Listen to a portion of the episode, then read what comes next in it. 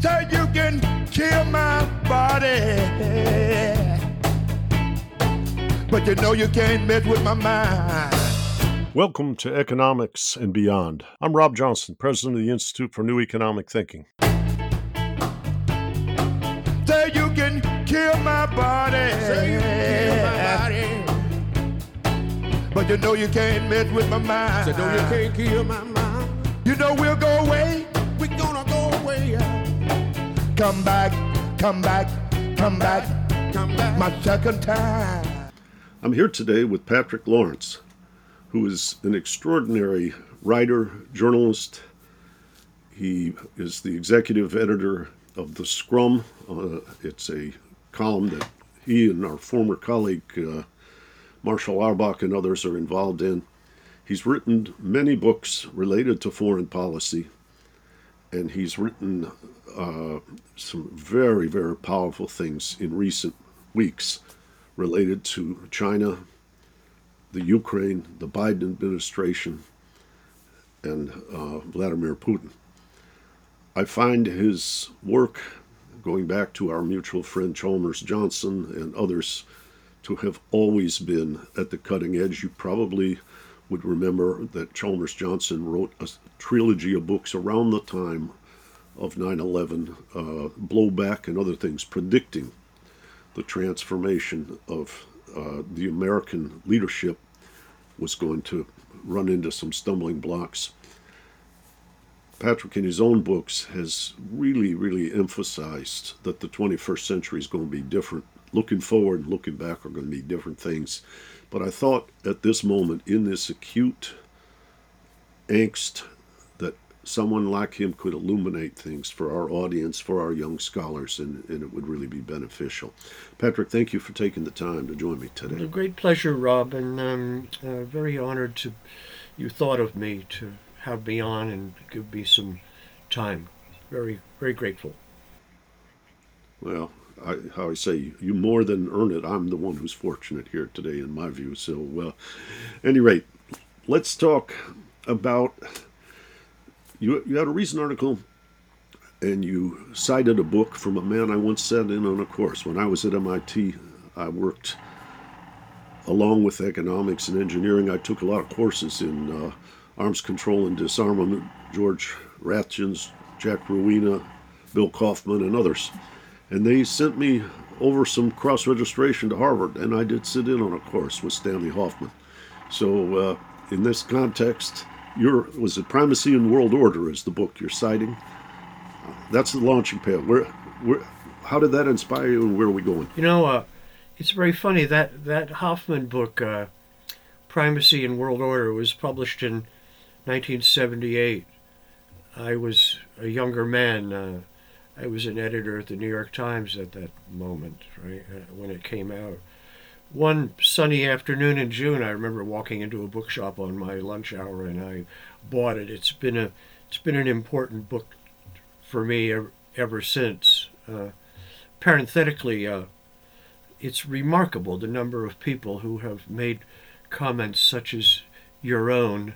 Oh yes, I sat in on a Hoffmann course, or uh, Jamie Galbraith said, "Oh, he reviewed my master's thesis, and you know, etc."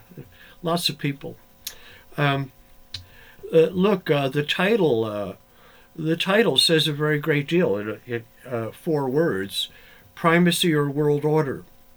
It's a rather stark binary, and I, and I think Hoffmann meant it that way. He wrote it in '78. A lot of us were thinking three years after the, uh, some would say the fall of Saigon, I would say the rise, uh, three years after the defeat in Vietnam, the better among us were scratching uh, their heads. What have we done wrong? Uh, how did we go wrong? Uh, where do we go from here? We ought to do things differently. The world is another kind of place now, etc., etc. These were the Carter years, basically, right? Uh, that's when the book came out. Uh, it's it's it's best understood as as a a, a post Vietnam introspection, right? Uh, uh, and that is what he came up with. He uh, w- we Americans had a choice. We could continue to pursue uh, the primacy we uh, elaborated rather swiftly after the 1945 victories. Um, we could continue to insist upon that, right? Uh, various ideologically driven crusades and so on, and uh, you know, Wilsonian uh, make the world safe for democracy, the the whole thing, right? Uh, or we could develop what Hoffmann called a world order policy. That was our choice. What was a world order policy? Well, one of the more interesting things he said about it was nobody can declare a world order. He didn't use the word multipolarity. I'm rather mystified. I don't. I, I, I can only conclude it wasn't in the lexicon at the time or something, right? Uh, but that's what he meant. And in, in a multipolar world, it, it, by definition, nobody can stand up and say, "Okay, here, here's, here's the world order." Right? It, the a, a, a world order policy reflects the reality that the global order is formed one question, one conflict, uh, one interaction at a time.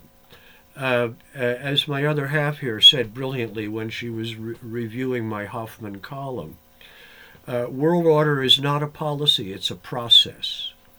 That's what Hoffmann meant, right? So that was our choice in, in brief, um, and we made the wrong one. Uh, as I said in the column that in part brought us together, um, it's uh, it's rather grim to reflect how pertinent Hoffmann's book remains, uh, because uh, we haven't got it done yet. We we um, I think for a variety of reasons we can go into them if you wish. We simply can't don't well we our leader our our foreign foreign policy elites and so forth do not seem capable of changing direction of re-examining uh, our circumstances. Uh, they're very wedded to uh, the realities of the first uh, 50 years uh, after the 45 victories they're not brilliant at imaginative thinking, and a new uh, a world order policy would require a lot of imagination, uh, creativity, uh, wisdom. Uh, of a sort that seems to be in short supply uh, uh, in Washington, and and courage. We have to do something new. That takes courage for a person running policy in Washington, and they don't seem to have it. So there we are. You know, I, I thought that's why it was uh, pertinent to bring Hoffmann's book uh, off my bookshelf and put it in front of readers. I'm very interested from the perspective that you have raised through uh, referring to Hoffmann about where the obstacles are. Why can't well educated, intelligent people in the national security apparatus of the United States see this, we might call we rather than me approach to the design and implementation. Why what I'll call a co authored world order. Nice, nice phrase. As distinct from an imposed world order. Uh, and I do sense from the echoes of Bismarck and others that there are times when which you might call uh, the instability at home, creates a, a, yearning for a foreign adversary that we can all become aligned and um, united against. But there's another piece of this too, and I'll call it the Daniel Ellsberg piece. When I was taking courses at MIT and Harvard in the 70s, about the time that book came out, the notion of mutual assured destruction, Tom Schelling's game theory, and everything was very prevalent. Daniel Ellsberg has written a book called The Doomsday Machine, who says if we degenerate into a nuclear conflict, particularly vis a vis Russia, we can destroy the upper atmosphere and all life on Earth. So the stakes are not who's got a broken arm from an arm wrestle. The stakes are related to what you might call an escalation that could lead to destruction of life on Earth. We don't even get to the climate change challenge if uh, if we induce the climate change with this with this hideous outcome that some people are terrified of right now, perhaps with some basis. Your question is why? Why can't Washington think uh, new thoughts? It has. It's a great question. Multiple answers. Right? I, I think number one, uh, isn't it the nature of power? The possessors of power uh, are just always bound to be reluctant to surrender power. Um, they tend to think in a well-worn phrase, but per- perfectly good. Uh, they tend to think in zero-sum terms. Uh, if we begin adapting to a, a world of uh, multiple poles, we lose. You know, that's part of it too. Um, I think another part of it is nostalgia. I, I uh, one of my parents was horrifically nostalgic, right? Always remembering childhood, and uh, you know, as a as a as a boy and an adolescent, I I grew extremely impatient with that, right? And, and um, I concluded um, years later that nostalgia is a form of depression, right? It, it's uh, it reflects a, a, refusal or an inability to embrace one's present. Let's get lost in the past, right? It's kind of a it's a reaction to yeah, fear. Yeah, uh, uh, on a person on a personal yeah. level, it's can be an irritation or something, right? Uh, uh, on a national level, it's problematic. Very, it's troublesome to put the point mildly. So, and and it's plain the Pentagon, uh, perhaps most of all the Pentagon, uh, certain factions in Congress, right? Nostalgia is uh, for nostalgia for the unchallenged, uncomplicated decades after the war is very powerful. They don't, you know, uh, sort of flippant phrase. Uh, why do people want to pre- continue pretending it's 1955, right? Uh, but that's the impression you sometimes get. So nostalgia, right? Um, and uh, you know, uh, again, multiple answers, right? Uh, I think another one might be uh, a thought. Uh, did uh, did Chalmers uh, share this with me long ago? I can't remember. Maybe it was mine originally. Um, for 70 years, the policy cliques in Washington did not have to think. It was just do more of the same.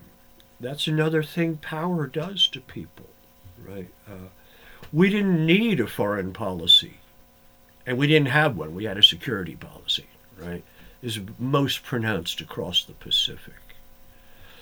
Um, Boutros Ghali, uh, who I greatly admired, uh, uh, after the United States uh, arranged for his uh, ouster as Secretary General at the UN, uh, published his memoirs, and he concluded with the most delightful insight. Diplomacy is for the weak the strong have no need for it. Right? That was our problem for a long time. We had all the power we needed, and we didn't have to think. We did had no need for diplomacy. That's another re- and and now, uh, the 21st century um, demands, uh, in one a- case after another, di- diplomatic solutions to things. Uh, often with multiple parties at the mahogany table. And we we're sclerotic in in this way. We're unpracticed, you know. Uh, uh, you, you, know, I, I, spent many, many years abroad as a foreign as a foreign correspondent. Uh, You meet embassy people all the time. Uh, you know, uh, I was in Asia for most of this time. Uh, New Zealand produced some excellent diplomats, right? Uh, um, sometimes Australia, some of the Southeast Asians, right? Uh, uh, Japanese Foreign Ministry, very, you know, very sophisticated organization. The way they trained people, they had institutional memory and so forth. The quality of foreign service officers at the United States embassies, wherever they were, KL or Tokyo or wherever, was just abysmal. We really, we really had no, as they say, we didn't have a deep bench, right? Um, these were, these were nice enough people who had no sophistication, no very little worldliness, uh, you know, with some exceptions, uh, I have to say, of course, exceptions. Uh, but you know, first secretary for political secretary and so on, that sort of thing. I never went to the American embassies after a time. They never had anything anything to say, right? Uh, boilerplate, um, and so that's a that's part of it too. Um, sclerosis, uh, no need of diplomacy, and and there and therefore no capability, and we're going to have to learn this. So far, we've gotten we've gotten to the point where it's mandatory to say diplomacy first. Well, that's progress, but those are just two words. Um, and that appears to be as far as we've got so far. well, you, you brought up uh, Hoffmann, and you brought up in a phrase just a moment ago we have to learn. How does journalism and how does teaching of international relations at universities contribute to us evolving now, or and what resistances are there to those two institutional forms of what you might call dynamic upgrade? Uh, uh, uh, what, what a question. Uh, uh, I, I lecture at Colorado College uh, once a spring semester every year, right? Um, this summer, I'll, this year I'll do it in the summer. Um, and of course, as mentioned, I was a correspondent abroad for 29 years. Um, and I teach a course called Reinventing the Foreign Correspondent. It sort of goes to your question, right? Yes, the argument and, and the entire argument of the course arose from my experience in those 29 years.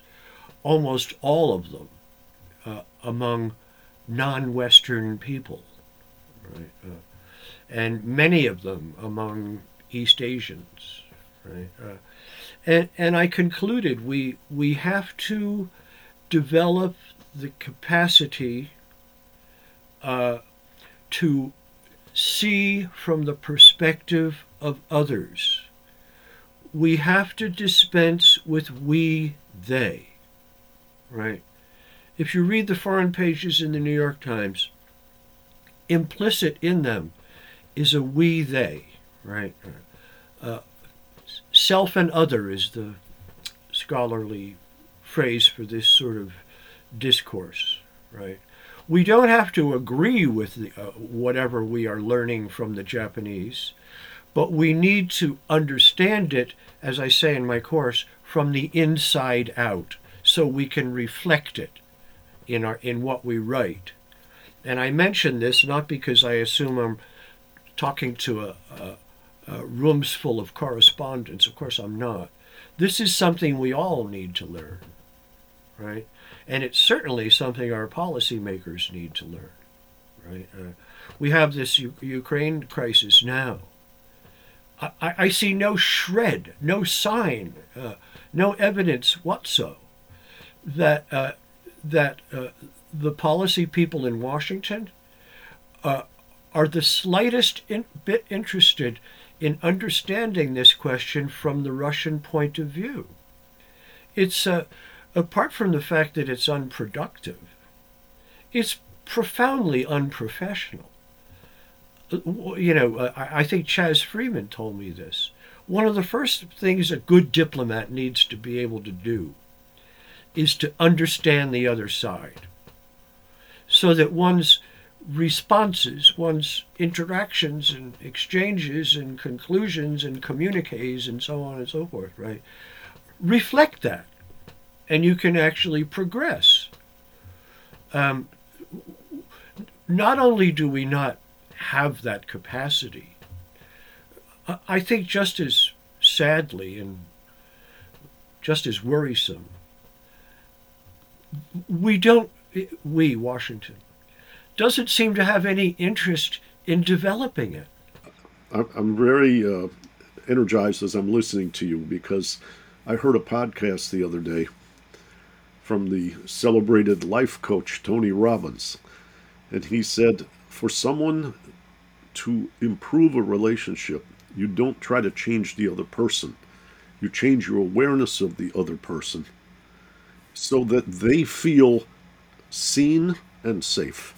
And I thought, wow, that sounds to me like a recipe for the foreign policy you would like to see as, as distinct from within the family, but but it's human to human. I I I, uh, I don't want to diminish the significance of politics and history.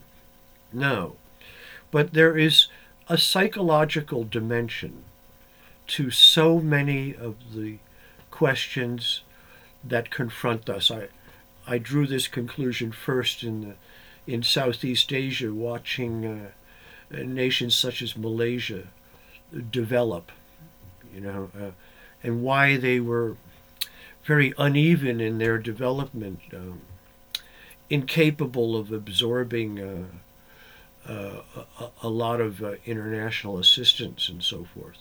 It's psychological. They, I, I concluded, if people aren't ready, they're not going to get it done.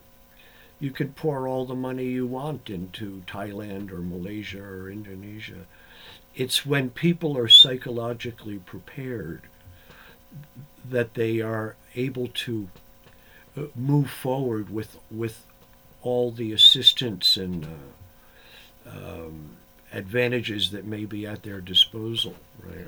I'm so I was sometimes accused of using psychology to blot out uh, historical and political realities. I'm, chastened by that criticism. So I, I mention now, uh, you know, this this psychological dimension is one dimension of of numerous, right? Culture. I'm always uh, resonating with the wisdom of the famous psychologist C.G. Jung who uh, the 10th volume of his collected works is called Civilization in Transition, and it's about seeing three things the nature of the conscious individual, the unconscious dimension of that individual, and the collective unconscious, and how that differs from what you might call the mechanical man optimizing and improving and always going forward and uh, is is very different. What we call the shadow plays a very big role, and it's not just the shadow of the other. I've also uh, am energized often by conversations I've had with Orville Schell, uh, and he and uh, John Delury wrote a book called Wealth and Power, which said that the wounds of the Opium Wars and the Japanese invasion in the 30s in China are creating a desire, a yearning for them to, which you might call, overcome those wounds and evolve to a place not of unilateral global leadership, but at least being in the front row once again, like what they call the Middle Kingdom. Uh, at the same time, the United States, as you've been alluding to, is coming down the tracks thinking this is our system, fall in line, adapt to our leadership. And Orville and John really explored how, with different philosophical systems, the Cartesian Enlightenment West and the what you call Taoist or Indian philosophies, the Eastern philosophy, which are very different, how it could create the basis for misunderstanding and error. And I know Zbigniew Brzezinski gave a speech, uh, 2010, 2011, in Montreal about exactly the same thing. How are we going to make a G20 cohere when the whole world is watching after the great financial crisis, doesn't believe in expertise, doesn't believe in governance, thinks things are degenerating? How are we going to put Humpty Dumpty back together Yeah. again? Hoffmann's phrase, to stay with Stanley Hoffmann for just a moment, Sure.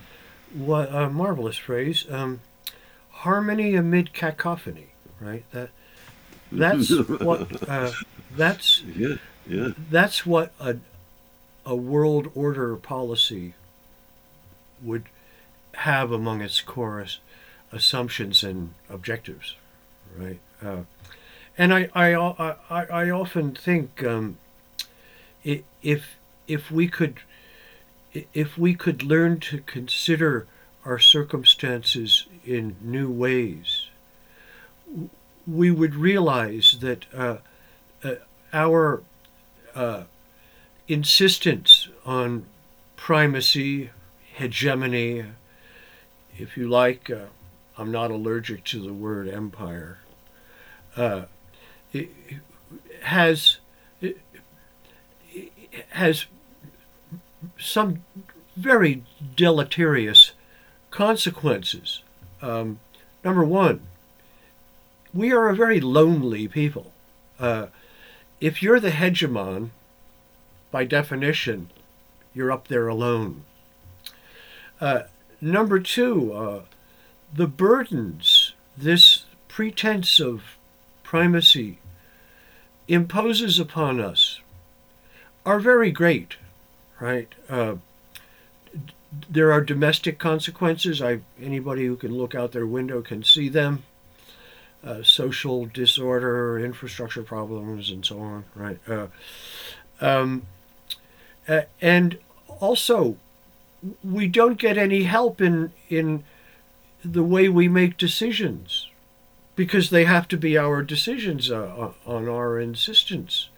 I, I, I sort of think sometimes uh, pick a question, environment or whatever it may be, uh, a military question, how rich we would be, uh, uh, uh, all we all of us, right? Uh,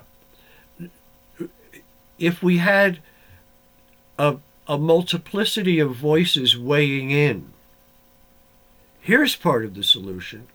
Look at it this way too, and what about that, right? Uh, we we would all be uh, we would all benefit greatly from that. It would be an, another kind of world, right? Uh, it would be another kind of world order in the terms we're using today, uh, and uh, the burdens on Americans would be much lighter. It, this is why the zero sum syndrome is so regrettable. It keeps us from even imagining these questions of multipolarity, uh, uh, harmony amid cacophony. Uh, Even imagining them, uh, we're, we're, we're so much in a posture of resistance. We never see over the hill to, to the benefits. We, again, are policy people, right? It's an interesting uh, dimension here that I guess what I, what feels like to me is there is a yearning to be emulated. The American model, freedom, da da da da, the high level principles. We want everybody to be inspired to join that vision, which comes from the struggle and development of this country. But I'm I'm haunted a little bit right now. I've just finished a book by the uh, he lives in Singapore, but I believe was born in India, Kishore Mahbubani. Oh, yes. Ah, well, he he's got a new book called 21st Century Asia, and he's talking about these different philosophical perspectives, this need for difference, diversity, dignity, mutual respect, and things. But he said, what's really hard for him right now is he has a chapter, and it's I think I don't remember the title, but it's either the title or the subtitle, plutocracy or democracy. And the question he's saying is if you have something that's for and by and of the 1% in the United States, is that what the rest of the world's going to be inspired to emulate? And he's he's actually saying, if you will, you got to practice what you preach. And uh, yeah, I, know he doesn't listen to Barry White very often, but that song uh, comes to my mind. But but how do you take Mahbubani's how do I say challenge and how would I say collide that with the desire, what I almost call the vanity, the narcissism of a nation wanting to be emulated, irrespective of its performance?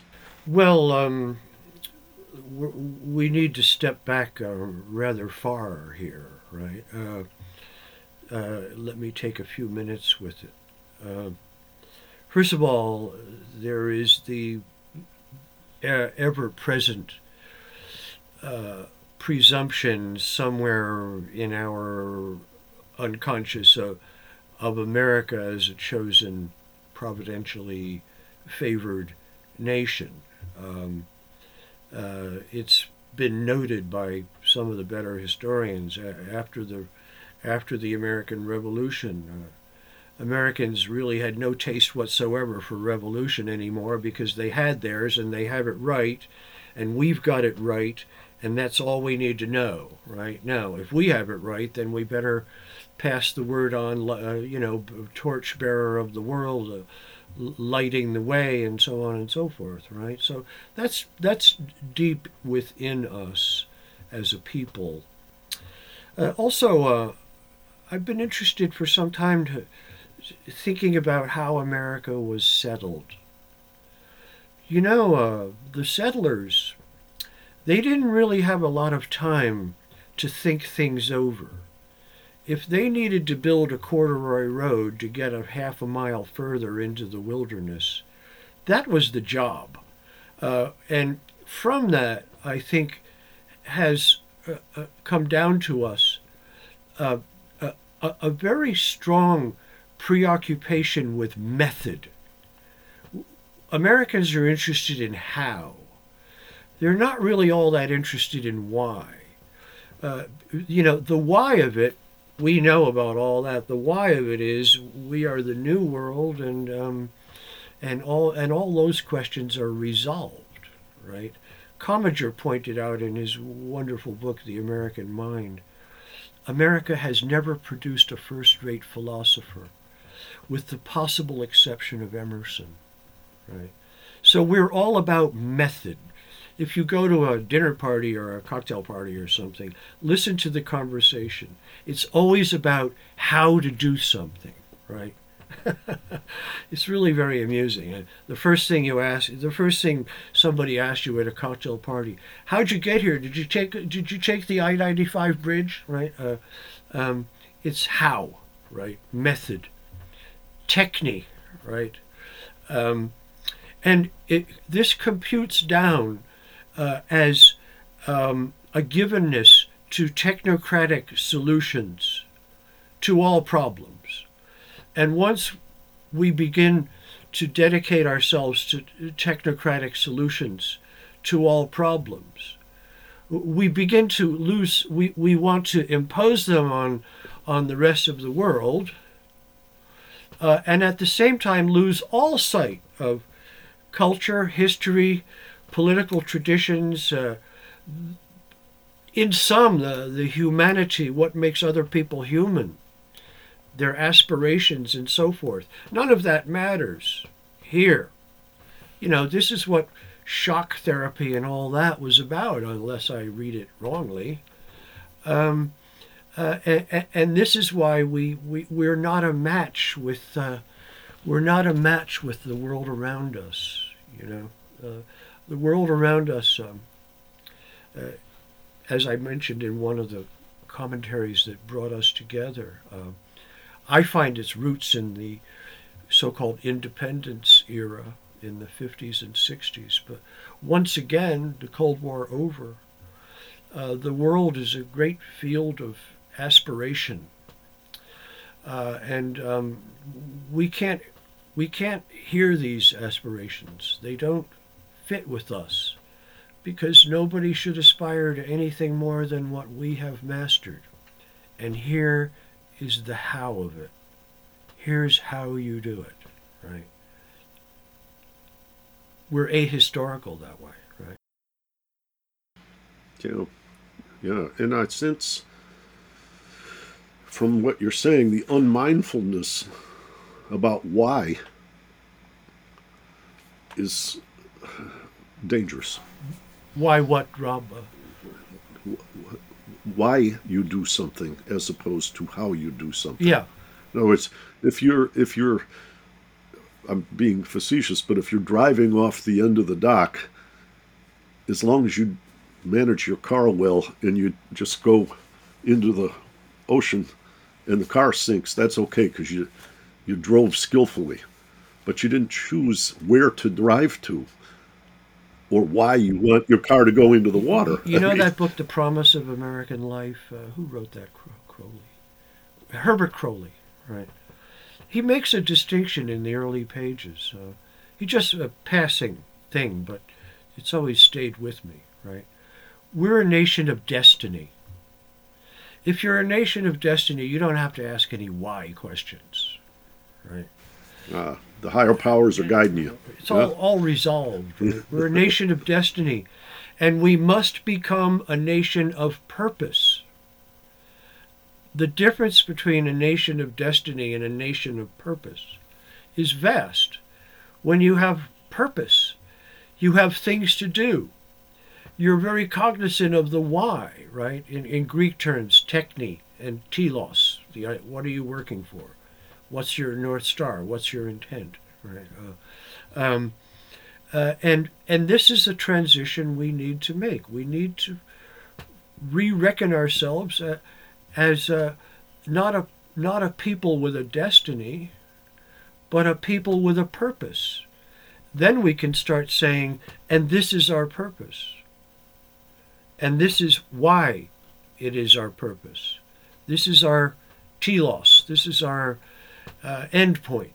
This is what we strive for, right? Um, uh, you know, purpose and destiny.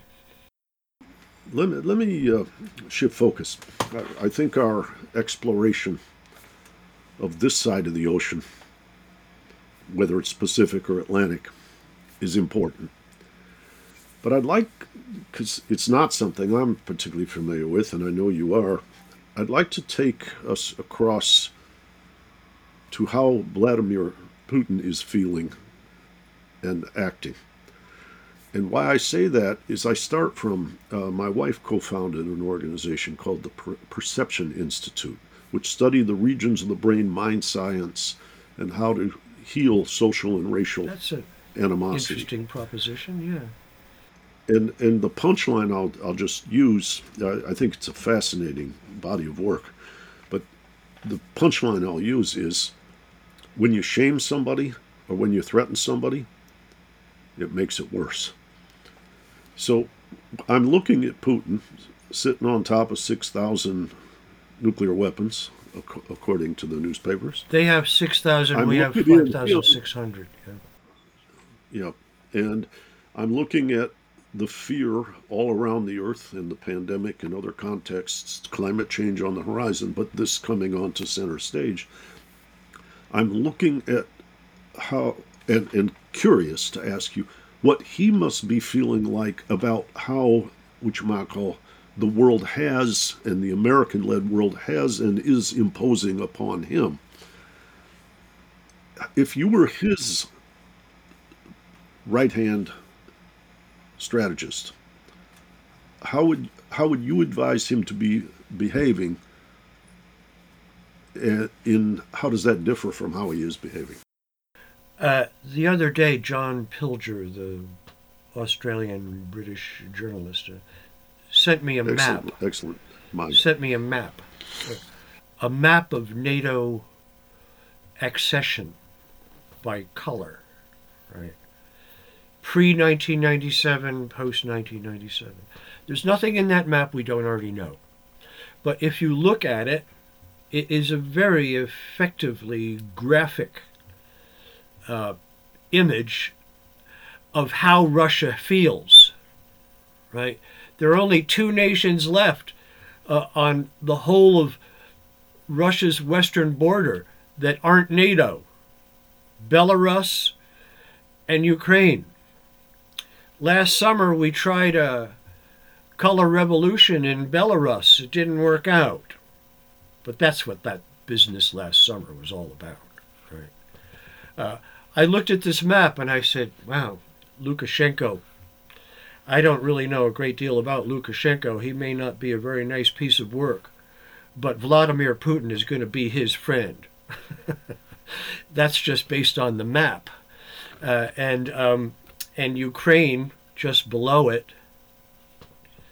Th- that tells you what you need to know, or it's a begin. It, it starts you on the story of what of how Vladimir Putin sees things. Um, uh, if I'm not mistaken, the, the topography has something to do with this. There's a very great deal of flat land between uh, uh, between the Russian border and whatever river uh, marks out the the rest, the Elbe or something, right? Uh, um, uh, very easily invaded. History uh, history uh, is the, the, the campaigns eastward to Russia. We all know them. Uh, that's part of it. What what what I would do differently than Putin? You know, I did. I I know very. I, I'm pretty confident this uh, uh, this move he made into Ukraine was hugely. He was very reluctant about it. People who watched him speak, people who are familiar with him, Russia watchers, uh, noted he was almost grief stricken as he gave that speech announcing what he was going to do, what Russia was going to do. Right? Uh, this comes at the end of, uh, uh, depending on how you want to count, um, 30 years of constant m- movement uh, eastward. And part of that are all sorts of covert operations we don't even know anything about, right? Uh, um, I, I'm not sure I would have done anything differently. I, I, I think uh, Putin made it very clear. He said certain things in that speech I think we are well to take notice of. And one of them is um, on a couple of occasions, uh, we, I don't have a right not to do this. Uh, w- we uh, we So owe the it to the foreign, yeah. yeah, We the foreign intrusion is imposing this reaction it, upon. it is you. my obligation to do this. It is my obligation to our country and our people to do this. Uh, I, whether we object to that or not, we, we really need to get our uh, we we really need to understand what he meant there, right? Again, go back to the map, right? Uh, if if Ukraine or Belarus uh, went into NATO, those frontiers would be a constant mess of incursions and sabotage and who knows what all, right? Uh, they would be very frayed borders. He can't have that. He can't have that, right? Uh, the popular trope now is Putin the madman. We can't understand him. He's lost his grip, right? Uh, this doesn't do. It simply doesn't do. Whatever you think of Putin, he has proven many, many times over that he is a, an accomplished statesman with uh, a, a very sound grasp of history. Right? Uh, uh, that's not an advertisement for Putin. These are just facts. Right? You can you can That's interesting to me. you can hate Putin and still person- understand those two facts. Right? Uh, Yeah, so. yeah. Uh, It's interesting to me because the portrait that's painted to me as a consumer of a baseline American media would never have acknowledged that dimension of him. You, I mean, you're seeing beyond what you might call the propagandistic wall that is the mainstream legitimization Yeah, in the United I, I States. can't cut my clothes to the fashion of the times, as Lillian Hellman once said, right? Uh, uh, I, I am sorry that, that these points are so unpopular. That has nothing to do with whether or not I'm going to articulate them. I think this is exactly what I mean, meant earlier, w- when I said it is imperative upon us as a people as a nation state, uh, as as properly professional diplomats and statesmen, to develop the capacity to see how the world looks from behind the eyes of other people. Uh, and what we are getting now is wall to wall resistance to this, right? It is a, if you read the social media and so on and so forth it is a major transgression now to express any understanding i'm leaving out the word sympathy to re, to express any even rudimentary understanding of why putin is acting the way uh, he is I prefer to say Russia. I don't like this personalization of everything, right? Uh, Putin the madman, I, I'm sorry, it's too flimsy. It's too silly, right? Uh, NATO has, this has nothing to do with NATO expansion eastward. That's another one you're hearing now. First of all, it's patently, patently false. But beyond that, it is one of the ways we are totally resistant to seeing this question from the other side's point of view. So, in essence, what we are fed is a vision of us resisting his aggression, as in contrast with his resisting NATO and Western and U.S. led aggression. History, deep and near, chronology, since the 90s, and certainly since 2014, the coup. Causality and responsibility, we can't leave these things out and pretend to understand this, this question, this crisis. And that's exactly what we're doing, leaving it all out. Remember um, Richard Perle? Um, intellectual ornament for the George W. administration, right? After the attacks in 2001, he came up with this term, decontextualization. Remember that term? Hmm. You, I, I, remember hearing yeah. it. I, I, I, don't remember his, it in the his, context. His immortal observation was we must not understand we must not try to understand the terrorists. Any attempt to understand them is, is amounts to support for them. Weakness, yeah. That's decontext. Yeah. In other words, I, I, I think he, he augmented the thought with uh, this is a crime and nothing more, and it should be treated as a crime. That's decontextualized. I saw some things yesterday. Yeah, yesterday I saw some things on Twitter that essentially were saying uh, we can't afford to tolerate this negotiation between the Ukraine and Russia right they now. They said that. Uh, it was a Twitter article, and, and another uh, a person who I follow replied and said, "What are you telling us?"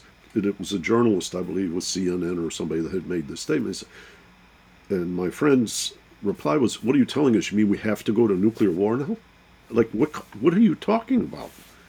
And then there was a whole discussion following my friend's reaction about how don't don't you understand how aggressive these people are being and it's almost like you know in the old uh, adage of game theory there was a thing called the chain store paradox let's say you're Macy's in New York. Somebody opens a little shop. You don't crush them because they don't matter. But then 20 other shops open, and all of a sudden Macy's is on defense, everybody undercutting their prices. So you got to go crush every little thing so that as long as you look tough, you've deterred everybody from exploring. And, uh, and that kind of sense that we got to be super tough right now, where what you might call the backstop is nuclear exchange in the context of what we call mutual assured destruction, is quite daunting. How, how far do you want to provoke a nuclear reaction? I don't, I, I, do, I don't know that much. Like I said, that's part of why I invite you on because I don't quite understand. But I feel like things are out of control. They're spiraling out of control, and where where is the healing going to be found? What was Putin saying when he let it be known the other day, a couple days ago, that he had authorized the nuclear deterrence programs in Russia, airborne, seaborne, landborne, uh, to assume uh, a status of standby alert. I gather it's a low, it's a it's a low status. It's not one minute to midnight. Uh, what was he trying to say there? It was a shocking statement, of course, right? Uh, I think what he was trying to say there was look, I drew the line, you saw the line, there was nothing too complicated about my red line, and you crossed it. And I, I think Putin, uh, this goes to the context of the Putin Xi statement on February 4th, right? I think Putin sees this as a, as a moment to really clean things up and begin constructing a world order of the type Stanley Hoffmann was writing about 44 years ago, right? I, I think he sees this in very large terms. Um, and that's what I think he meant to convey when he mentioned the d- deterrence, uh, the uh, standby alert, right? They use the term deterrence. Implicit in that is we're not doing this first, but we're ready for you, right? Uh, so I think he sees this as a big moment, capital B, capital M, right? Uh, um, uh, uh, of of historic geopolitical consequence, and in the columns that brought us here, uh, that's my running theme.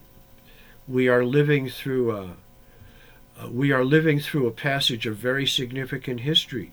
As I mentioned in one of them, it's very hard to understand one's present moment as as history because you're inside it looking out you can't really you know you just see what's going on around you the tick tock of events and so forth right uh, i think this is a moment where we need to step quite far back and recognize that we are in uh, a moment of a, a very great historical significance so that we can re- participate in it and respond to it uh, adequately. A couple of sentences from the joint statement, uh, the Xi Putin statement, which which I, I, I think is it's I, I, I urge that we consider this statement in the context of the Ukraine crisis. The Ukraine crisis is in a certain way a subset of what they're talking about in this document. On the on international relations entering a new era that's part of the mile long title of the document right? Uh, today the world is going through momentous changes and humanity is entering a new era of rapid development and profound transformation. A couple of sentences later a trend has emerged toward redistribution of power in the world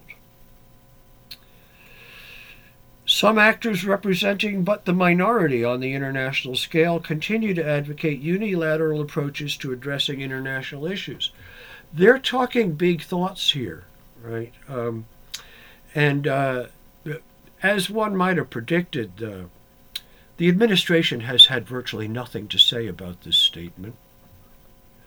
Um, and uh, the New York Times, predictably enough, sort of uh, purported to flick it off the table uh, as as nothing. I I think it would be hard to overstate the importance of it, and I mention it here. Uh, whether you want to go into it or not is up to you, Rob. But uh, I mention it here because it gives an idea of the let's say the the, the scale of President Putin's thinking, the the the significance he reads into this moment, right? Uh, in all honesty, I you know I'm not suggesting I hold a great candle for Vladimir Putin. I'm not that critical. I'm not as critical of him as others, right? Uh, um, uh, but uh, in all honesty, in the interest of of a new kind of world order, I want him to succeed. I want him to get NATO to back off the way George Kennan, uh, Kissinger, uh, and uh, the current Burns, the, William Burns, the current director of the CIA, advised cut it out. Uh, this would be good for all of us. Right? There are a couple of unpopular ideas for for you, Rob. yeah, I'm, I'm really I'm stirred here because that portion that you read from the joint statement seems like wise, empathetic, insightful people appealing for mankind in a, at a, a excuse my name, Robert Johnson at the crossroads. uh, but uh, very good. But I'm seeing, but I'm seeing a very uh, a, an interesting element, which is why I brought up the Perception Institute. Defining yourself with your military nuclear arsenal is igniting the fear on the other side. And it and it may contribute to making a frightened America, on the one level, more complicit in this aggressive agenda. And number two, and this is what bothers me even more, it may ignite within the Biden White House a fear that if they're not tough, the population's going to migrate to more protection, meaning the Republican side in the next election. So I don't know what's being triggered. I can feel that, and, and, this has been very valuable, the depth of what you have brought from that joint statement and from your way of seeing this deep geopolitical history, both in Asia and, and in Europe. And, and that there is a, what you might call humane basis for the stand that Putin is taking but I am concerned about how we de escalate the boldness and the toughness on both sides to create the harmony that allows us to march down the road that you would like to I, see. a uh, bringing nuclear considerations into this was you have to reckon that as a bad move, right? Uh, I, I think the point I made earlier as to what the Kremlin meant to say with that stands. It could have been made uh, more artfully, no question of that. the, you know, the the nuclear the the nuclear danger is just too dreadful to put anywhere near the table, right? Uh, parenthetically, apparently, uh, uh he was responding to comments uh, the British Foreign Secretary Liz Truss was making. Uh, Liz Truss is, I, I don't know whether you know much about Liz Truss. Mm-mm, I don't. She's, she's got about as much qualification for standing as Brit- Britain's foreign secretary as my local librarian. Uh, she's completely over her head, right? Uh, makes one idiotic statement after another, which is quite dangerous, right? Um, you know, uh, I find I find the statement regrettable, and and uh, I think you may be right. It uh, it may advance antagonisms rather than de-escalate them. You know. But you know, it's remarkable, Rob, in the context we were exploring earlier. The quality of American statesmen and stateswomen, Liz Truss, Foreign Secretary, Antony Blinken, uh, National Security Advisor Jake Sullivan. Uh, um, the, you know, they're they're just not up to the job, right? Uh, Lavrov uh, is uh, once again uh, he's a very accomplished diplomat, right? while um, while Javad Zarif was serving as Iranian FM I thought Lavrov and Zarif were were uh, among the most professional statesmen then active, you know. And uh, going back to what we were saying earlier, we we've had no need for diplomacy, uh, expertise, uh, um, and um, this is what you get: amateurs, right? Uh, I've always I've, I've remarked from the beginning, uh, Blinken and um, Sullivan have served their entire careers in advisory roles. Right? They've been advisors on Capitol Hill and the State Department and so on. Right? Uh, Biden put them in executive positions. A, a, a, radical overpromotion. Hmm. And had they had in the field experience in other countries where there depth of awareness of, say, China or Japan or Russia.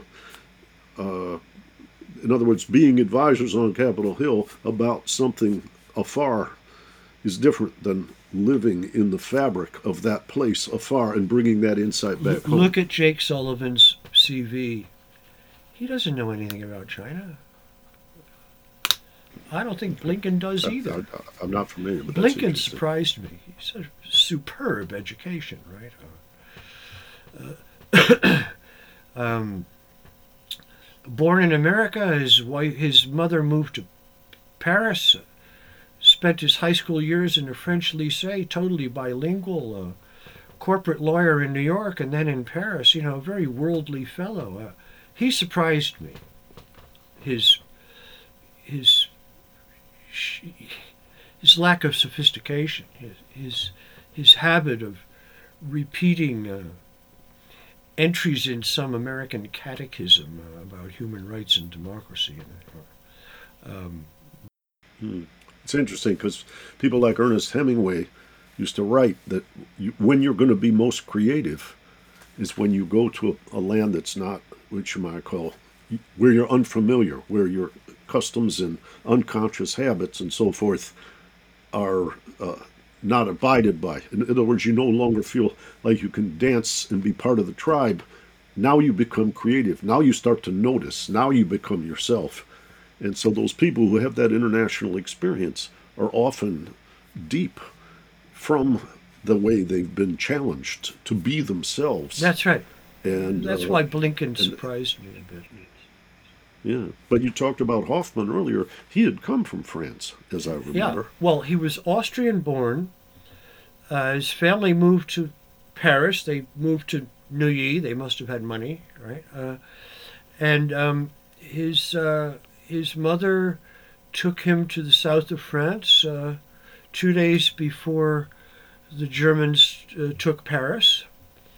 Uh, after the war, he resumed his education in Paris. one of the Grande École, I think. I don't, I don't remember which one. Um, uh, and then he crossed the ocean and 50 odd years uh, teaching at Harvard. It all showed. I mean, you know, he was a very worldly fellow. I love what he said. I mentioned it in this column. I love what he said toward the end of his career when he returned to European studies uh, after many, many years uh, on American foreign policy. He said, You know, after a time, denouncing the same old repeated mistakes is no longer any fun. yeah, yeah, that. Well, I that how would I say? It feels a little bit like resignation, but but I, how would I say? If you can redeploy yourself, make a difference somewhere else, maybe that's just smart. You made a great contribution Uh, to uh, international relations. Yes, he did. Yes, he did. That was that was a modest uh, statement, probably uh, underestimating the impact that he had on on people like you and me and others. Uh, the, yeah. So you have an, a forthcoming book. Tell me just a little bit foreshadowing because I want to set us up for making the next chapter when that book Okay, is thank released. you, so what, what's in what's in your uh, the last one in your the- vision? The, last one was called Time No Longer. Yale put it out. It's still in print. Um, Americans after the American Century, right? Uh, kind of a study of um, of where we were after 2001, right? And and uh, at, at, at that time, I I said uh, I argued that America had 25 years, counting from 2001. The book came out 2013, I think. America had 25 years, counting from 2001, uh, to decide whether it was going to um, move into a new position in the world relative to the in, to other nations, with imagination and creativity and guts, as we were saying earlier, or messily and violently. Well, we've chosen the latter path. Uh, that's one way of looking at Ukraine, in fact. Um, uh, I, I'm not sure I want to write any more books like that. This new one um, is called The Journalist and His Shadow. Um, the title comes from a passage in um, Nietzsche's the, the Wanderer and His Shadow, right? Uh, um, and it's uh, it's it's uh, it's it's a kind of a genre bender. It's about the crisis in our press. Um, so it's in that way analytic. It's also history. My argument is that the American press had a very bad Cold War and never recovered from it uh, because it could never acknowledge its errors. And that's why we're repeating every single one of them with shocking, astonishing fidelity.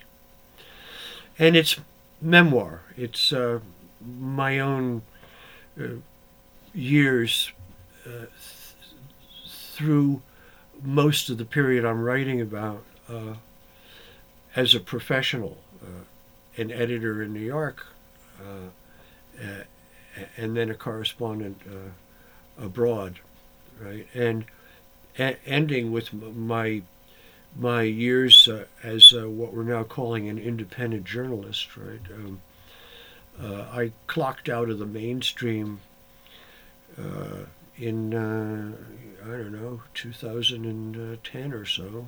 Um, been functioning as an independent journalist ever since, and I make the argument that that's where the future lies. The future lies with independent journalists who have a different. Re- the core question is, what is the relationship between journalism and power? At, at the moment, it's it's just the way it was during the Cold War, a very corrupted relationship. There's no independence. Any notion of a fourth estate is that's that's a dusty antique, right? Uh, um, and, and we have to restore that. Uh, and and I think the restoration is going to be driven by independent media. So that's the book.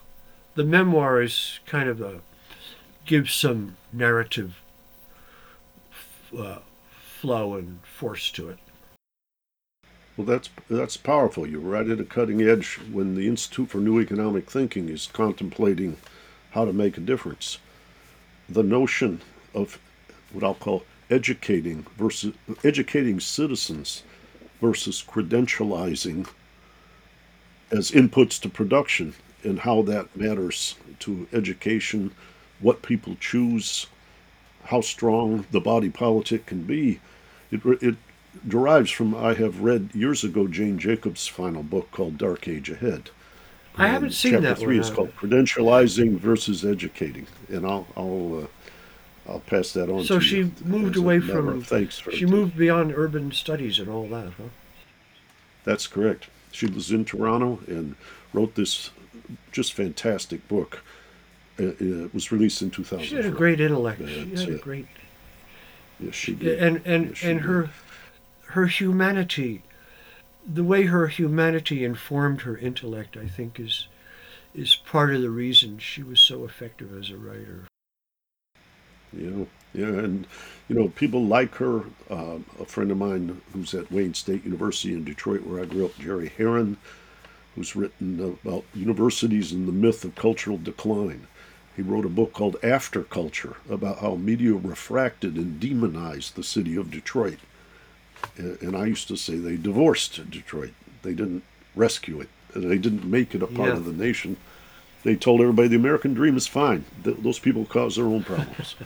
so, uh, but but I think this this realm that you're exploring vis-a-vis journalism, like I've been exploring vis-a-vis education, is about how healthy and how capable the body politic is of reacting in our own interest, our own collective common good interest, vis-a-vis some of the Yeah. forces that we've been I, exploring I, today. I need to. I'm working on the. Re, I'm revising the introduction now, and I, I'm very eager to make the point. Look, this may be a book about journalism, but it's a book that all of us need to be concerned with, right? Uh, uh, because, um, you know, uh, I quote in the one of the chapters. I quote Jefferson, this wonderful Mo of his. He was writing back to a friend in America while he was serving as minister in Paris, right? And he said, uh, if it came to a question of a government without newspapers or newspapers without a government, I would without hesitation choose the latter condition. and and, and we good. don't what we have now is government without newspapers because the relationship between the media um, and and political and and corporate power, and the difference between those two is very hard to discern sometimes, right? Uh, um, uh, is is is very diseased. It's it's uh, it's very it's direly bad, um, uh, quite corrupt, uh, and so in consequence, the the, the press serves uh, political power to uh, such a faithful extent that we effectively have government without newspapers. These these papers, uh, I know it sounds a bit extreme. I, I stand by the judgment. They're basically bulletin boards. Well, that's in part why I founded this podcast, that sensibility, and that's very much why I asked you to come and join me here today. Bless you, Rob. The light you shed on things, it reminded me of my namesake and his song, the first verse of Crossroads. I went down to the crossroads, fell down on my knees. I went down to the crossroads, fell down on my knees. Ask the Lord above, have mercy now. Save poor Bob, if you please. well, I'm using this bandwidth and these things to Right, uh, not just about poor Bob, but poor poor Yeah. America, poor world, because we are at a crossroads, Yeah. and you are shedding light on things. And uh, I'm tempted to uh, bring up another song, Todd Rundgren. I saw the light in your eyes from the time we first met through our friend Marshall. There's a light within you. Oh, bless you, I want to both celebrate it and encourage it, and encourage my young people who are defining meaning in their life and their career to take your Uh, example. one, if if you're broadcasting to students, uh, one little shard of advice: uh, look up the word discernment. The Jesuits have an excellent definition of this word. It means autonomous thinking. It means learning to think, to discern means to think for yourself and make your own judgments uh, free of the influences of others. Not to say you don't learn from others, but uh, um, uh, discernment. There's not enough of it. Uh, in my own courses, I teach it, right? Uh, whatever you're teaching, uh, to a certain extent, maybe you agree, you're teaching students how to think, right? And um, maybe your students want to look up that term. That's what they need. Well, in, yeah, well, in modern psychology, there's a lot of discussion of what they call the true self versus the pleaser. Hmm, interesting, interesting. The pleaser's going out and getting credentials, getting rewards, making their parents proud, getting lots of money or whatever, but they're not acting from the heart. And the true self is finding your pathway where you can look in the mirror and not feel Is that ashamed. a, is that another book And I, I should read? I- Who wrote that? Well, that, I've seen it in many different contexts. I'll have to look, uh, but I think it's a it's a beautiful uh, dilemma that we see people facing, and it's it's comes primarily from the acknowledgement that you are a part of society, and other people matter, but how you matter for them, or whether you're a coward and which your mom called playing the music they want to dance to unmindfully is a very big challenge. So uh, I'll I'll try to find some some resources in that regard. But uh, but that notion of what is the true self and how would I say finding your own pathway, I think is very important to my young scholars and to our young people. That challenge. I think that's one of the one of the things we can contribute at this junction. And obviously, we'll stay in touch, uh, perhaps for other episodes as Ukraine, U.S., China, world system unfold. But but thank you, thanks so much You're for today. very welcome. This was really You're- delightful, and and you you're an enormous uh, you're an enormous force for good. Thank you, Rob. We'll talk again soon.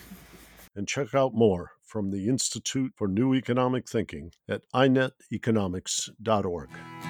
And I'll tell it and speak it and think it and breathe it. And reflect from the mountains so all souls can see it.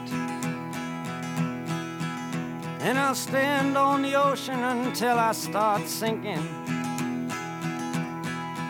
But I'll know my song well before I start singing.